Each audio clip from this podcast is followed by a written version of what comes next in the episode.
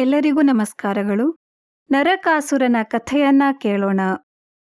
ವಿಷ್ಣು ವರಾಹ ಅವತಾರವನ್ನ ಧರಿಸಿದಾಗ ಆತನ ದೇಹದಿಂದ ಒಂದು ತೊಟ್ಟು ಬೆವರು ನೆಲದ ಮೇಲೆ ಬಿದ್ದಾಗ ಭೂದೇವಿಯಿಂದ ನರಕಾಸುರ ಜನಿಸಿದ. ಈ ಕಾರಣದಿಂದ ಈತನಿಗೆ ಭೌಮಾಸುರ ಎಂಬ ಹೆಸರೂ ಇದೆ.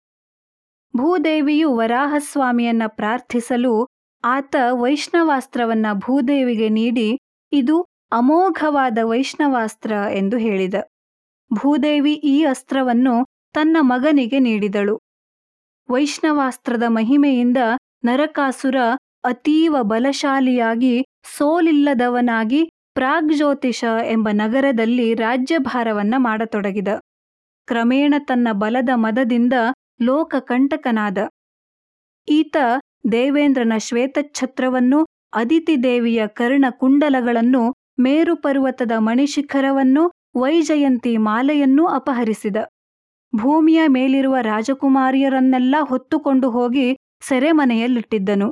ಈತನ ಉಪಟಳವನ್ನು ತಾಳಲಾರದೆ ಇಂದ್ರ ಶ್ರೀಕೃಷ್ಣನಲ್ಲಿಗೆ ಬಂದು ನರಕಾಸುರನನ್ನು ನಾಶ ಮಾಡಬೇಕೆಂದು ಪ್ರಾರ್ಥಿಸಿದ. ಆಗ ಶ್ರೀಕೃಷ್ಣ ಭೂದೇವಿಯ ಅಂಶಭೂತಳಾದ ಸತ್ಯಭಾಮೆಯನ್ನ ತನ್ನೊಡನೆ ಕರೆದುಕೊಂಡು ಗರುಡನ ಮೇಲೇರಿ ಪ್ರಾಗ್ಜ್ಯೋತಿಷಪುರಕ್ಕೆ ಬಂದ.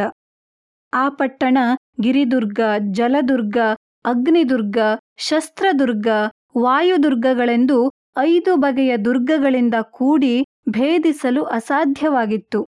ಶ್ರೀಕೃಷ್ಣ ಗದೆಯಿಂದ ಗಿರಿದುರ್ಗವನ್ನು ಚಕ್ರಾಯುಧದಿಂದ ಉಳಿದ ದುರ್ಗಗಳನ್ನು ಭೇದಿಸಿದ. ಹಾಗೆಯೇ ನಗರದ ರಕ್ಷಕನಾದ ಮುರಾಸುರನಿಂದ ನಿರ್ಮಿಸಲ್ಪಟ್ಟ ಸಾವಿರಾರು ಪಾಶಗಳನ್ನೂ ಭೇದಿಸಿದ. ಈ ಪಾಶಗಳು ನಗರದ ಸಮೀಪಕ್ಕೆ ಬಂದ ಶತ್ರುಗಳನ್ನು ಬಲವಾಗಿ ಸುತ್ತಿಕೊಂಡು ಅವರನ್ನ ಕೊಲ್ಲುತ್ತಿದ್ದವು. ನಂತರ ಕೃಷ್ಣ ಶಂಖಧ್ವನಿಯನ್ನ ಮಾಡಲಾಗಿ ಅಲ್ಲಿ ಉಳಿದ ರಕ್ಷಾಯಂತ್ರಗಳೆಲ್ಲವೂ ಸಡಿಲವಾದವು. ಶ್ರೀಕೃಷ್ಣನ ಶಂಖಧ್ವನಿಯಿಂದ ಎಚ್ಚೆತ್ತ ಐದು ತಲೆಗಳುಳ್ಳ ಮುರಾಸುರ ಶ್ರೀಕೃಷ್ಣನ ಬಳಿ ಯುದ್ಧ ಮಾಡಿದ ಹಾಗೂ ಚಕ್ರಾಯುಧದಿಂದ ಹತನಾದ. ಇದರಿಂದ ಕೃಷ್ಣನಿಗೆ ಮುರಾರಿ ಎಂಬ ಹೆಸರು ಬಂತು. ನಂತರ ಮುರಾಸುರನ ಏಳು ಮಂದಿ ಮಕ್ಕಳು, ನರಕಾಸುರನ ಸೇನಾಧಿಪತಿ ಪೀಠಾಸುರನು ಯುದ್ಧಕ್ಕೆ ಬಂದು ಶ್ರೀಕೃಷ್ಣನಿಂದ ಹತರಾದರು. ಎಂದೆಂದೂ ಸೋಲನ್ನೇ ಕಂಡರಿಯದ ಸೇನೆ ನಾಶವಾಗುತ್ತಿರುವುದನ್ನ ಕಂಡು ನರಕಾಸುರ ಯುದ್ಧಕ್ಕೆ ಬಂದ. ಅವನು ಅನೇಕ ಅಸ್ತ್ರ ಶಸ್ತ್ರಗಳನ್ನು ಪ್ರಯೋಗಿಸಿ ಘೋರವಾಗಿ ಹೋರಾಡಿದ.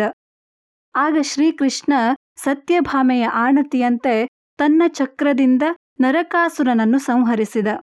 ನಂತರ ನರಕಾಸುರನ ತಾಯಿ ಭೂದೇವಿ ನರಕಾಸುರನು ಸಂಗ್ರಹಿಸಿದ್ದ ದೇವೇಂದ್ರನ ಶ್ವೇತಛತ್ರವನ್ನು ಅದಿತಿ ದೇವಿಯ ಕರ್ಣಕುಂಡಲಗಳನ್ನು ಮೇರು ಪರ್ವತದ ಮಣಿಶಿಖರವನ್ನು, ವೈಜಯಂತಿ ಮಾಲೆಯನ್ನು ತೆಗೆದುಕೊಂಡು ನರಕಾಸುರನ ಮಗನಾದ ಭಗದತ್ತನನ್ನೂ ಕರೆದುಕೊಂಡು ಬಂದು ಅಮೂಲ್ಯ ವಸ್ತುಗಳನ್ನೆಲ್ಲ ಶ್ರೀಕೃಷ್ಣನಿಗೆ ಅರ್ಪಿಸಿ ಭಗದತ್ತನನ್ನು ಶ್ರೀಕೃಷ್ಣನಿಗೆ ಅಡ್ಡ ಬೀಳಿಸಿ ಅಭಯವನ್ನ ಕೊಡಿಸಿದಳು.